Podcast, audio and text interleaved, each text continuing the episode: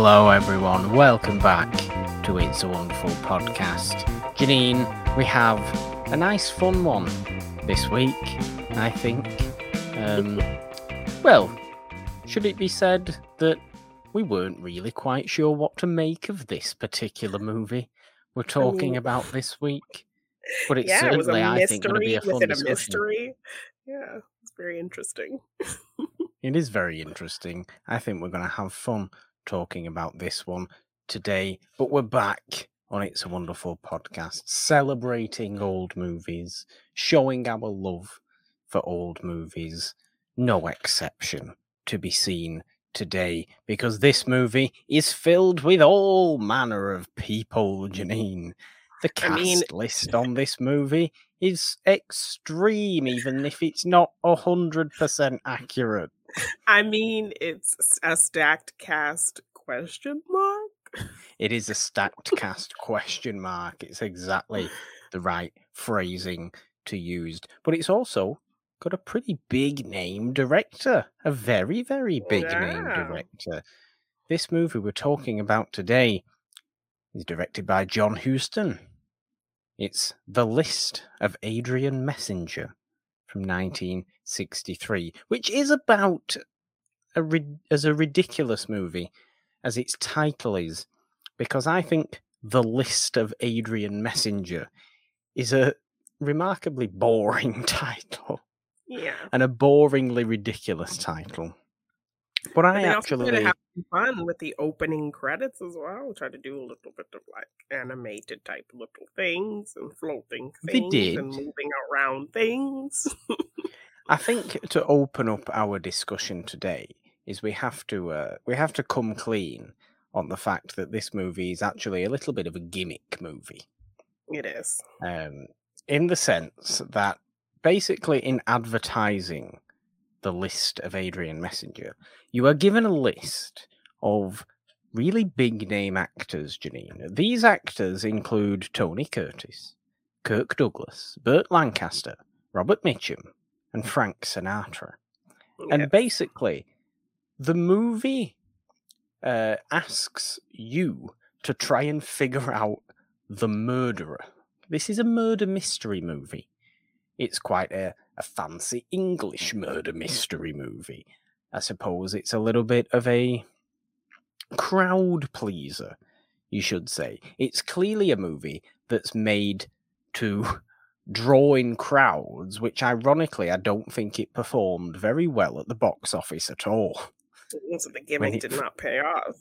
I don't think the gimmick paid off. I think really they needed. We, we know who the king of gimmicks is, and it's William Castle.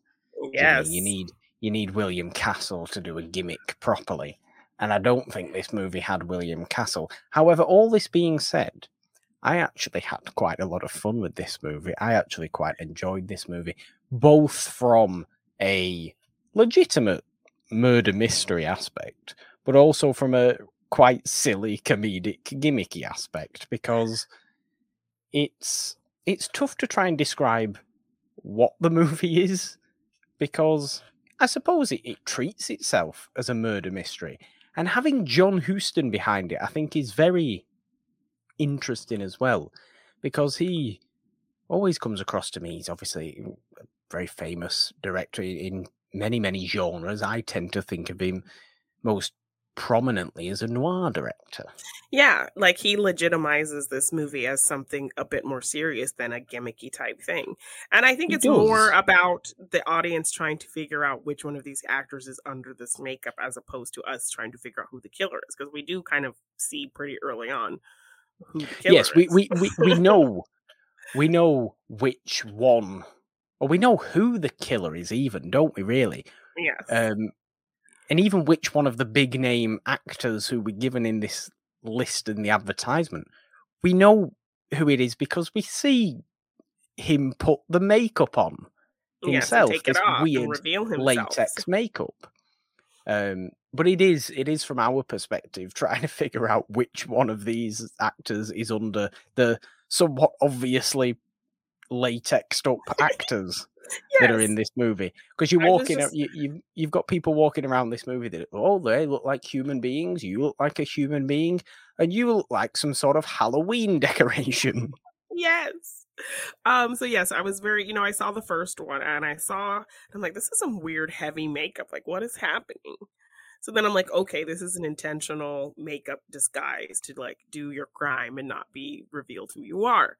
Then like you start seeing more and more and more people with these plasticky ass looking faces.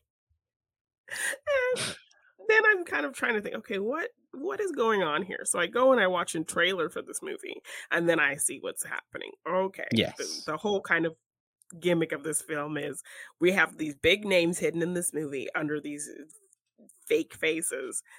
Your while it is George C. Scott's mission to figure out who this killer is, it's your mission to figure out which big name actor is playing which character under this Yeah. plasticky makeup. And I actually think, I actually think only, apart from the one who is actually fairly predominantly in the movie and is the one who we know to be the killer, which is Kirk Douglas in this movie. It's, it's kind of obvious to see who Kirk Douglas is. I also think the other actor who it's quite obvious which one they're supposed to be is Robert Mitchum. Yeah, Robert Mitchum Because- because his voice is very distinct. And like I was looking at the trivia, and the trivia is also just basically like, yeah, Robert Mitchum was the only one who really couldn't disguise who he was because everybody knew his voice and his features are very Yeah. pro- predominant as well, like his eyes and everything. So yeah, like even the trivia, the IMDb trivia, like it's like, yeah, Robert. I think Mitchum even Kirk- obvious. even Kirk Douglas tries, doesn't he? But as soon as as soon as you look close enough at his chin, you can't hide the chin dimple. Even Yeah. under all that latex, it's yeah. still there's still something Still there that you can just tell. there, yeah. Hang on, It's very it's. Kirk Douglas that, and it's very very obvious. The other the ones, though, of the universe are in that chin dimple. I mean, they really are. The other ones, though, I suppose could have been any of the other three. And that is, like you said, that is kind of our mission watching this movie. Whilst at the time, we're watching uh, what I think is a really quite entertaining murder mystery led by George C. Scott trying to find the killer of these heirs to a, a family fortune. You know, it's this kind of aristocratic family. Yeah. They love fox hunting. I mean, my God, there's so much fox hunting in this movie. It's quite ridiculous, really. Oh yes. Um, it's incredibly upper class English, and you know we don't necessarily care for fox hunting, but there's the scenes of fox hunting in this movie. I actually think are really well done Yeah. and really quite entertainingly done, like these big kind of horse chases. Um, it's really aside from- speaks to speaks to the quality of director we're dealing with. I think, but this is also, I think, John Huston having more fun than we, than we may be used to seeing him have, because even he shows up in a little cameo at the end as one of the aristocrats who is on that final uh, fox hunt where everybody figures out that it was actually Kirk Douglas who, you know, was the the killer all along because he's like a, a long lost relative or something like that. Of the family, yeah. and his family. son, John Huston's son, is actually the the the kid in the movie who plays. him. Okay. Yeah. Okay, I like that. I know. I so- know the movie's also filmed in Ireland because John Huston lived in Ireland for quite a while. Yeah, so some of the scenes were filmed on like his estate where he lived at his home. Yeah, Um, but yes, I mean George C. Scott is not only trying to find this killer, I think he's also trying to find his British accent. So that's you know. well, it's George C. Scott, though, isn't it? I mean, George C. Scott has a ridiculously distinctive voice, and I think this is one of those movies where, yes, okay, it's set in England, but nobody's speaking really in a British accent unless they're very mean, obviously. John Huston's son is trying as well a little bit. It's so of, it's know? so tip it's so stereotypical. George C. Scott doesn't really, I think, need to bother. Thankfully, No. Kirk Douglas is playing a Canadian, so he doesn't, he doesn't have, to worry try. And it's just weird too hearing him talk because you can hear you can hear that you can hear Michael Douglas, you know, in his voice. So you're like, well, that's so weird. Michael Douglas, I don't realize how much he sounds like his father. It's so weird. Yeah, I mean, he does. he does. I mean, I personally, to be honest, am far more watched on Kirk Douglas than I am on Michael Douglas, to be honest. Yeah. Um, so I always, when I hear that voice, I do first and foremost go to go to Kirk. Yeah. But yeah, he does. Uh, you know, Michael Douglas does sound like his father. He does. Yeah. um, it's it's it's this is the kind of movie that almost wants you to spot things like that. It's not massively interested in being a believable story, even. It wants to be a bit larger than life. It wants to simply entertain the crowd that comes to see it yeah. in whatever way that may be. And I think it actually, I think it actually does succeed at doing that. Look, is this the best murder mystery you're ever going to watch? No, but it's certainly a very unique one. It's a type of movie that I've never seen this happen in a movie before, where you just get a list of massive name actors, hide them in your movie, and tell the audience and then try find to, them. Yes, and, and play this kind of where's Waldo game with them. Uh, so I do think it's really fun in that aspect because, yeah, I don't think it's something we've seen before. But when you kind of have this whole reveal at the end, and you know you have the actors kind of pull off their makeup and kind of just wink at the camera it's and they literally do give a it's wink. Kind of, like I actually think Tony Curtis gives a proper wink to the camera. Yeah, it's kind of adorable. So it is. uh, you know, for a while you're kind of trying to figure out what the hell is happening, but when you kind of figure out what's ha- what is happening, you really kind of commend this movie for trying to do something different, for trying to be interesting, for you know having these simultaneous mysteries happening. You know, George C. Scott trying to figure out who's doing these murders while we're trying to figure out where these big name actors are going to pop up. So giving the audience kind of their own little mystery to solve uh, uh, while they're watching this mystery within the film. I think it's a really smart and fun kind of concept. So I really appreciate what they're going for and, and what they try to do. And like I said, do you I think, think John Huston. Off? Not completely, because I think you have to. It takes you a while to kind of figure out what is even happening. Yes, you did watch those trailers. I you knew what you were supposed to do. You know, going into this yeah. movie because I'm just seeing all these plasticky faces and wondering if there's some big conspiracy, if there's like a cult of people who are working with Kirk Douglas trying to, you know, assassinate all these people and it's like a whole team of them with this vendetta trying to figure things out but then when robert mitchum gets killed and he has a plasticky face i'm like well wait i thought he was part of the plasticky face gang that's out here like killing all these people so you know it took me a minute to kind of figure out okay this is pretty much all just kirk douglas and this makeup is just to kind of have us figure out where these big names are popping up. But for a while, I thought they all were part of like his team of people trying to, to, uh, yeah, you know, commit these murders. Admittedly, I think that is quite an interesting idea. you know, when you have this, you know, masked up, makeup up group of people that might be conspiring together. That is probably a a great plot for a legitimately serious. Yes. So you can still have the movie. you can still have the idea of like which one is which actor in that plot as well. Okay. But they literally just hid them in there as like random people that had nothing really to do strongly with the main plot. Some of them, they were just there for the fun of, ooh, how who you know, can you tell who's who and and you know, which actor yeah. is which actor. So, but yes, if I had they worked them into the plot more, I think it would have been more interesting.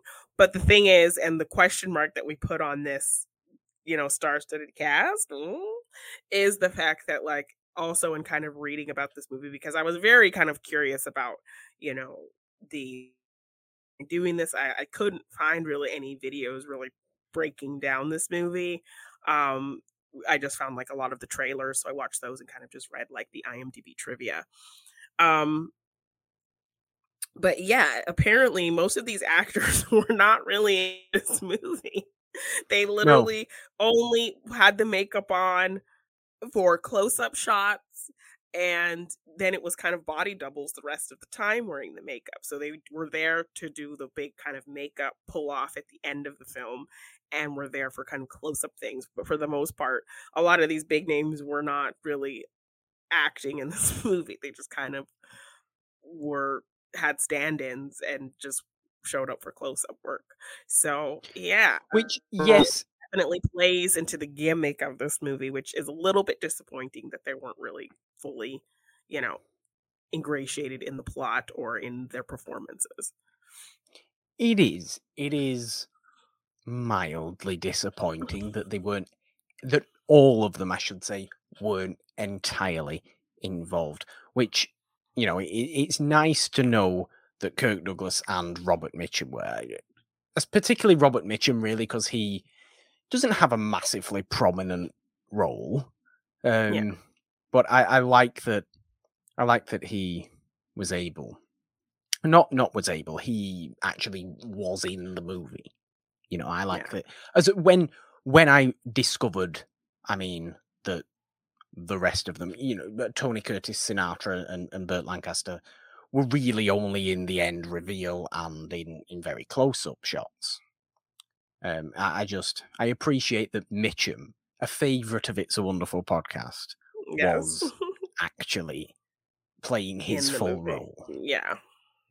Um, and putting on a little bit of a strange accent himself. Yeah. You, know, this weird kind of Irish thing, but it's still quite. Yeah, which he was trying to do, I think, to, to, to disguise like his very distinct voice, but yeah, it didn't quite play. Um, I also read that apparently they offered one of these disguise parts to Elizabeth Taylor, but when she kind of heard about the rigorous makeup process and how kind of painful it would be, kind of pulling it off and things, she was like, "Nope, no, thank you. Do not want to ruin well, my understand. beautiful face." well, no, but you can you can understand that.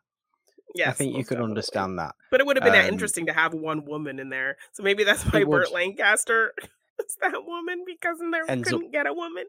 yeah, Burt Lancaster's playing a protesting um, anti-fox hunting, hunting protester. Yeah. Yeah, it's it is it look, it's very silly. I think it's a movie that's almost made now or you will have fun now if you are a fan of of old Hollywood and just the actors of old Hollywood, the people of old Hollywood. I think you will enjoy this movie because it's just seemingly a bunch of them having fun together with a yeah. a big name director who you might not view all the time as someone who's capable of quite a silly movie in, in tone that this actually ends up being, even though it does, you know, the it does take itself, take the story of it quite seriously. Like the actual plot is played pretty seriously, but I do think yes. it does have that knowledge of itself. It has that self awareness um, that I think is important for this. Um, I, I do see that self awareness come off, and I appreciate John Huston for just taking you know the time to make a movie like this. And I should have known he's able to make kind of fun movies with you know casts of small part people um, that who are big names because a great movie from that's later on in John Huston's career, but is Escape to Victory, which is the the football movie, but it's it's the World War II football movie with Michael Caine, Sylvester Stallone, and a bunch of real life very famous footballers. Oh, okay. Like Pele and Bobby Moore and Osvaldo Ardiles and all these people that are actually huge name football players in this yeah. football war movie alongside Michael Caine and Stallone in 1981. Interesting. Um, so I should have really known that John Huston is more than capable of making a movie with this kind of tone. Yes. Because that's very I mean, similar, really. That's a self serious movie that's got self awareness to be like, hey, look, it's Pele doing football skills. Look, look, and nudging you a little bit. Yeah. You know, But I'm like, I wonder how much was John Huston's input and idea to kind of conceive of this gimmick aspect of it, and how much of it well, I don't know like if it the was studio and like and yeah, and he just was, you know, the director. He was just given this idea and he had to direct it, or if he had any input in, you know, how kind of silly this got. you Yeah, I mean, uh, admittedly, I don't know. I, I do always like to think with with our more known directors of that time that studios do take their input into play, and it's not just kind of fed to them saying you're doing this. Yeah. It's like you know with because I don't think they would have become who they have become if they just worked on anything they were given. I think they, you know, would have needed to to want to, or were happy working on on such a project, or at least, Yeah. well, I suppose at least had the, or at least have the talent and the dedication to see it through to the best of their abilities, which I do, I do think this movie does. And and as for the kind of actual murder mystery plot itself, I do actually I, I, I do get into it. I think George C. Scott plays a really good kind of straight man in this movie. And I like George C. Scott. I I do. do I like really George liked C. him in this movie. Uh, this is 1963, so I, you know, we talked about Anatomy of a Murder a few weeks ago, which was 1959. So this is kind of like younger George C. Scott before he goes past the mid 60s and really starts to become more known, you know, as he gets Yes. a, a little bit older. Um, he's still in his 30s, I think, at this point. So he's not quite reached peak George C. Scottness. Yeah. Um, but he is. I really do actually quite like him in this movie. I know you say he's trying to do a little bit of an English, but I think the tone of his voice, you know, is very kind of low and a bit raspy. And so I think he's able to kind of get the draws on certain, uh, you know, uh, enunciations of words well enough that you, you know, you get what he's going for. yeah, So it's not a terrible British accent, but it's not as strong as, you know, you would think it should be. So that's why I was like, I felt like he was trying to kind of find it the whole movie. Um, yeah, but I tell you what he does find though, Janine, is he yes, finds I'm himself waiting. A I'm waiting. place in the Mustache Hall of Fame. yes, I was George C. Scott as our latest inductee into the Mustache Hall of Fame that doesn't have too many people going in it these days anymore, really. But George C. Scott has a pretty good mustache in this movie. Yes. Pretty great one. So applause and toast to George C. Scott, the latest inductee into the Mustache Hall of Fame. Well done, George. Yes, applause, applause, applause for George C. Scott. Um, aside from our gimmick cast members, though, we do actually have quite a good actual cast in this movie as well. Dana Winters, our leading lady from Invasion of the Body Invasion of the Body Snatchers. Snatchers, yes. You've got older Herbert Marshall in there, who's a great kind of. Uh, I mean, I mainly know Herbert Marshall from Trouble in Paradise from 1932. That's kind of a that's a great Ernst Lubitsch movie that we should do on this show actually. But great movie, Miriam Hopkins, Kay Francis, fun pre-code kind of criminal rom-com kind of situation. we Um, have um what I'm sure her real name is stereotypical snooty rich British woman. Uh Oh, is it? It's um, it's Gladys Cooper, isn't it? Is it Gladys Cooper? She's. I mean, she's always great as well. These are Yeah, these are these are good big name people. We also have who I view as the love child of Claude Rains and George Sanders, who's the French dude who I forget oh the name. of. yes. But does he not look like the perfect mix of Claude Rains and George Sanders you've ever seen? Yes. Yeah, I was definitely getting George Sanders because I was like, "Who is he reminding me of?" Does And look yes, like George Sanders. definitely George Sanders. Um, he's also kind of just like French version of George C. Scott. I think just because of the similar Ah. stature and and and uh, hairstyle and everything, it was just like he was the French version of him. but he's playing the the sole survivor of a a plane crash, which we see kind of Kirk Douglas instigate, don't we? Somehow Yes. very easily take puts a. I mean, it's quite. We're thankful for airport security, Security these days. I- now, I, I yeah. would say Because he very easily kind of Kirk Douglas does. by. He does very very easily manages to put a bomb on a plane yes. just This through putting his suitcase through the The through the hold. The title namesake character Adrian Messenger. Yes, that who is the heir to this aristocratic family, and you know he's got this big. Well, Kirk Douglas has this list actually in the first place, doesn't he? Or Yeah. makeup, you know, latexed up. Kirk Douglas has this list that he's kind of crossing names off. Kill the heirs, kill the heirs, and his last one is Adrian Messenger. We see this uh, plane crash be, be instigated and go forth, and then we see Adrian um, give a you know a, a list himself almost a you know that that's the title of the movie the list of adrian messenger and he gives Yeah. it to this french dude who goes back to the fancy estate and george c. Scott's there. He's a former is he a, like a former intelligence officer george c scott Something and him and George, but him and George C. Scott knew each other through kind of, I guess, radio correspondence throughout the war. So they knew each Yeah. other only by kind of radio correspondence, but they had never met in person. So because of the connection with this case, they now kind of meet their first time meeting each other in person, but had known each other. And Yeah. because, you know, he feels kind of the Frenchman kind of feels invested now because he like survived this.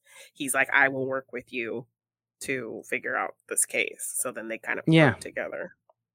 and the, the the rest of the movie is basically figuring it out and i do actually think it's quite a even though we ourselves know the killer i don't think that detracts from the actual mystery that the characters are going through Yeah, because there's a whole all. thing where um, you know, they're trying to kind of reenact what Adrian Messenger was saying before he died and you know, they got the chalkboard out and they're kind of writing things down and just looking at different things that just don't add up. And so, yeah, it's really interesting to see them kind of figure out what we already know and the steps that they're going to kind of uh, really delve into what who's potentially doing this. So yeah, you don't lose any kind of interest in them solving the case, even though we know who the culprit is.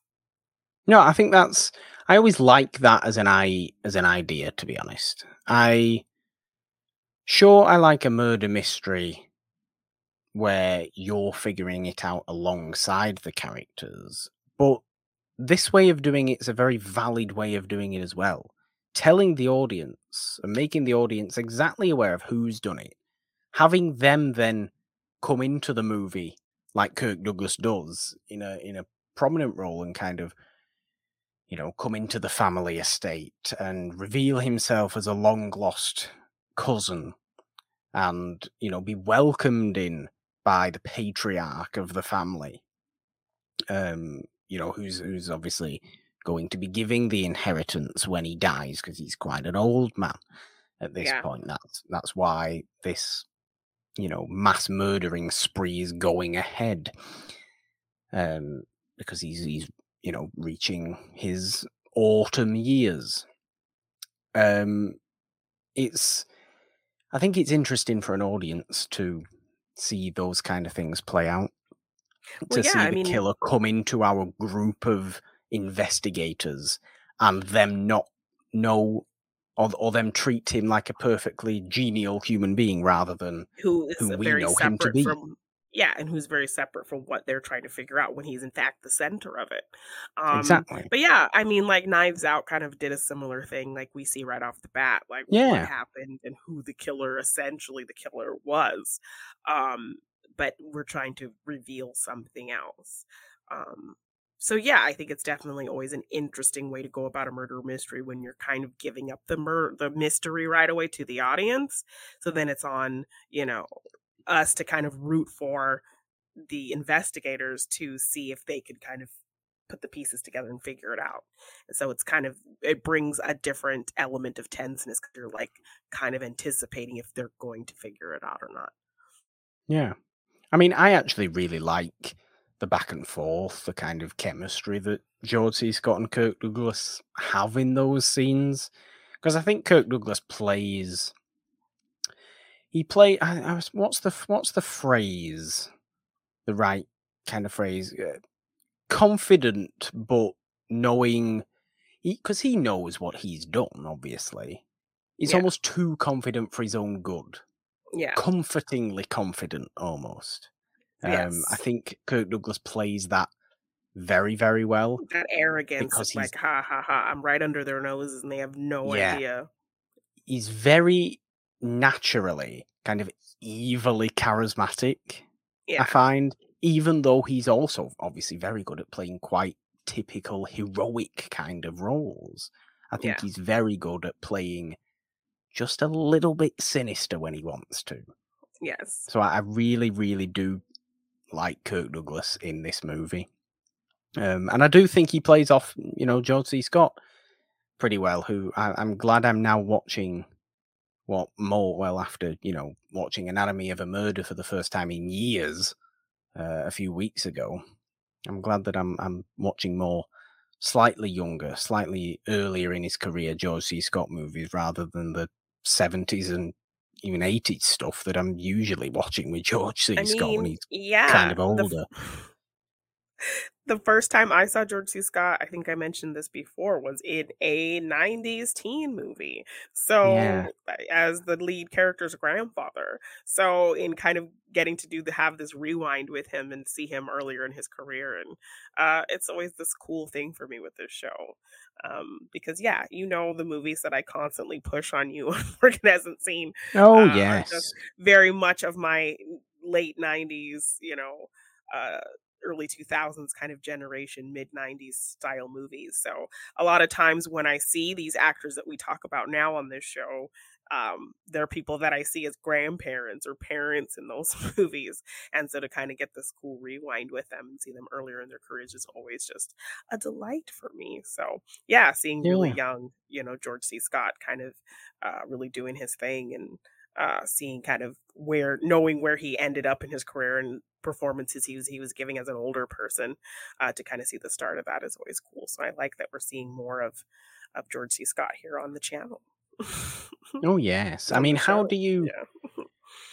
how do you find this murder mystery plays out then, and why do you think this movie has so many scenes of fox hunting in it? Like, it definitely has three quite extended fox hunting scenes.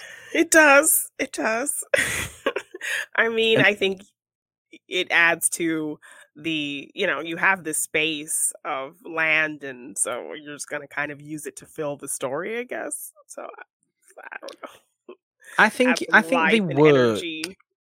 yeah, I think they work in a competitive kind of sense because I think it was like as... Kirk Douglas's big debut of of him as him playing this part of this really cool guy that's supposed to kind of impress everybody. Um, yeah.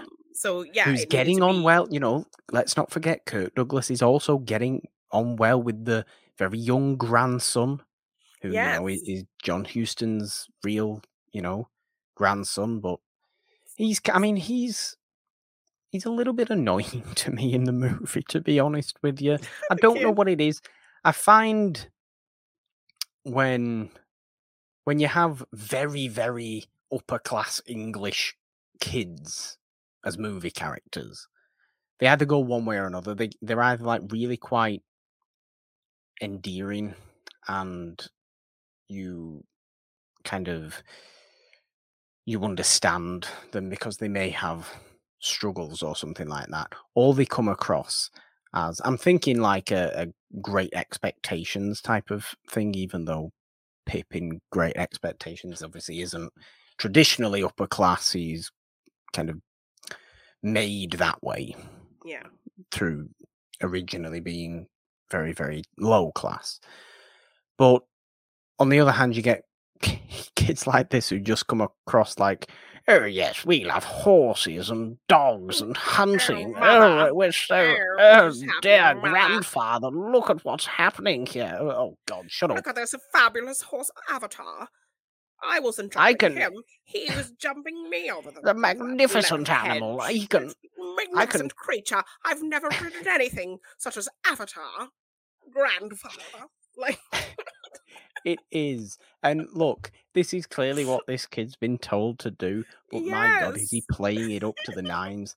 It's a little bit ridiculous. It makes me appreciate When latexed up when latexed up Frank Sinatra comes into the movie and just he has to finally we get a little bit of respite from all this ridiculous aristocracy. Yeah. Because look, okay, you're gonna have a murder mystery movie. Aristocracy and aristocratic houses and big estates are great places to set these stories. Yeah. They are. They always have been. But you almost appreciate Frank Sinatra's kind of gypsy traveler coming in and just being like, "Yeah, here's this horse. Go and do whatever you want with it." It's it's just a nice little because he doesn't know what the hell to do with this man. You know, Yeah. this kid's just like, "Oh, oh, okay, I'll, I'll get on this horse." horse. Mm. And then he just goes, smacks the horse and goes, you know, says his horse command, and the horse is gone off, and everybody's running around going, Where? Like, oh Is he called like? Derek as well? Like, do, do you not think Derek is, is not really an aristocratic name? No, it doesn't. doesn't It doesn't sound very aristocratic at all, but they're all shouting after him. Oh, where's he gone? Where's he gone? Where's he gone? And he wheels back around on this horse, going, Oh, oh, Avatar, the horse. This this man gave me the horse. It's a magnificent creature. Magnificent creature. I never wrote like, anything "Yeah, such as this.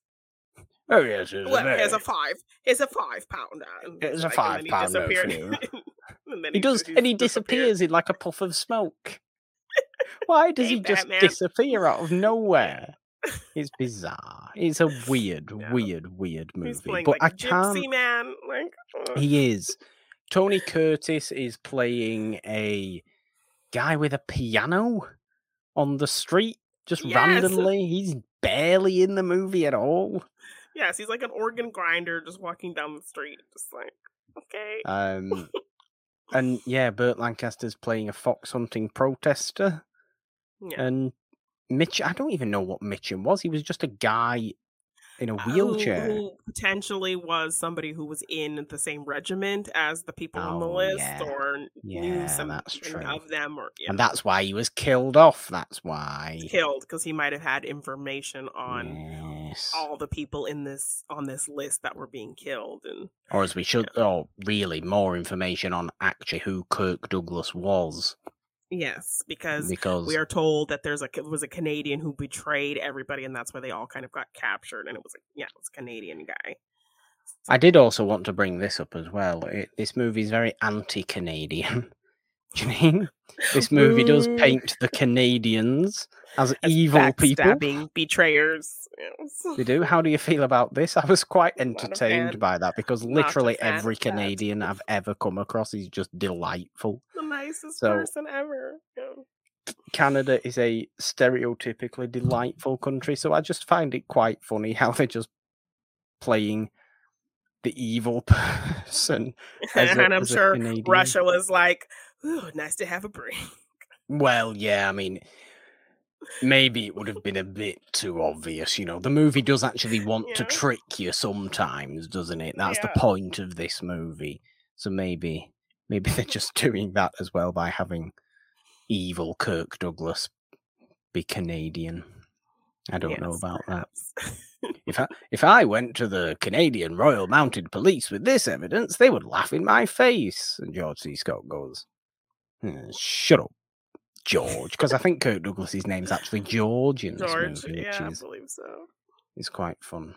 And that just reminded me of the Canadian Royal Mounted Police, who I just find hilarious, but also kind of great that that's Canada's. That's one of yeah. Canada's law enforcement regiments. You know, There was a whole character, Dudley Do Right, which uh, there was Brendan, yes. yes, Brendan Fraser. That was his second of that kind of animation style because I believe Dudley Do Right and uh, and George of the Jungle were both like the same Yeah, cartoon set right. as like Rocky and Bullwinkle and all that. Yeah, So yeah, so they tapped him to play Canadian Mountie Dudley Do Right as well. it sounds sounds right, Janine. It sounds right. But Canadian um, icon. Canadian icon. Oh dear. But no, I um I don't really know what much more else we can probably say about this movie. I think it's a short and sweet episode of the main yeah, show I this week. agree. I think we've kind of covered everything. But I did genuinely have fun with this one. I found it really, really entertaining. I know there was aspects of it that you maybe wanted a little bit more from, and you maybe wanted the actual murder mystery to be treated a little bit more seriously. But I can't help but being legitimately entertained. I think it's a good murder mystery. And I think the fun of seeing all these heavily make upped big name actors is doing what it promised to do, which is please the crowd, please the audience watching it. And I think it Yeah, did I that for me.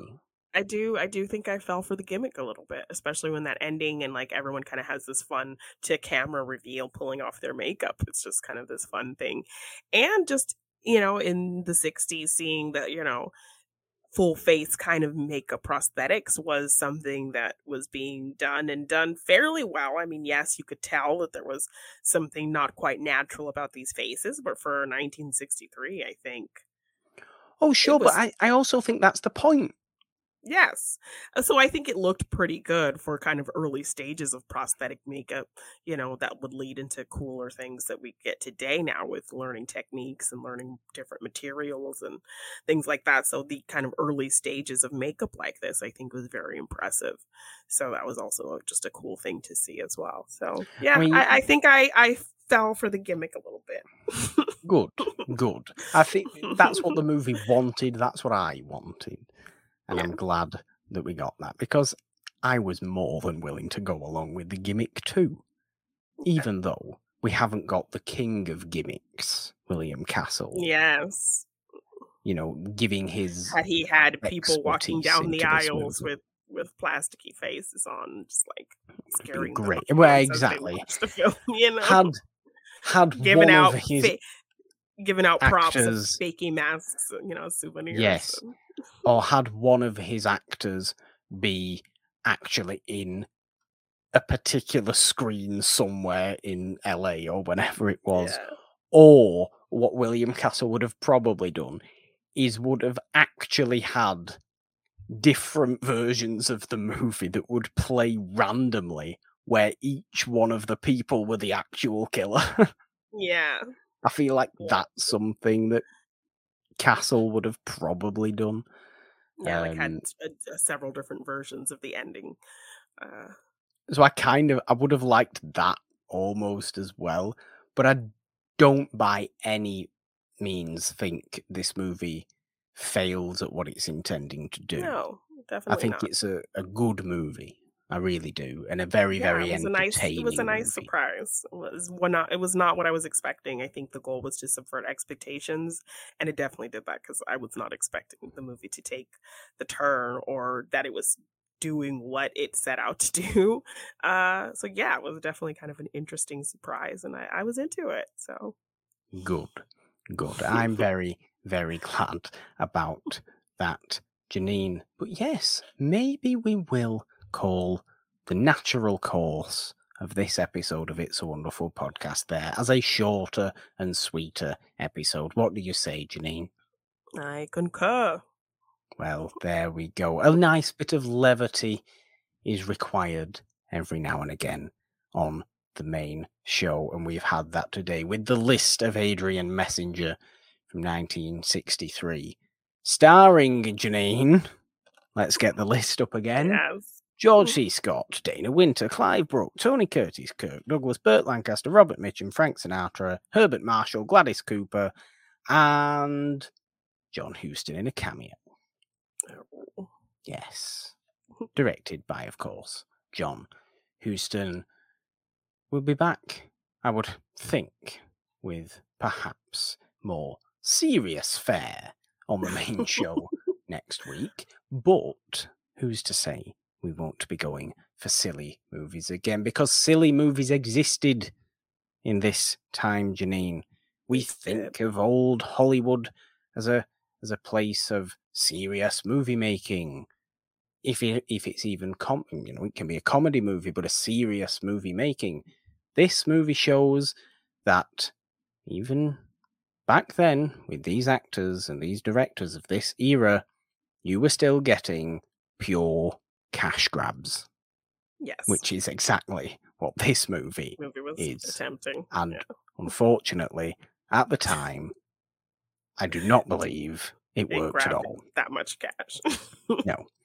But now we may look back on it with some fondness, I suppose, and celebrate this Yeah. unique movie, particularly unique movie. And I appreciate that. And that's what I love to do on It's a Wonderful Podcast. Janine, but this show where we celebrate those old movies is not the only show you can find on this feed, is it? It is not. We have Monday Madness with Morgan and Machine every Monday on our It's a Wonderful Podcast YouTube channel and the It's a Wonderful Podcast feed. Uh, just a fun, chill show we do over there. We talk some hot topics, we get into a general uh, fun thing that we want to discuss, and then we play some fun games. So definitely chill vibes there all day, all the time, every Monday. So check that out, Monday Madness. And of course, we have Morgan Hasn't Seen every Wednesday, where I force Morgan to watch a movie he hasn't seen. Uh, pick a fun genre or actor or franchise or series of films that are kind of related, and pick a few that Morgan hasn't seen. We watch and discuss. So it's always a good time over there introducing Morgan to some brand new things. Yes, Monday, Wednesday, and Friday we have you covered here on the It's a Wonderful podcast feed. You can find us on Anchor, Apple Podcast, Spotify, Stitcher, Google Podcast, Castbox, Amazon Music, and everywhere else.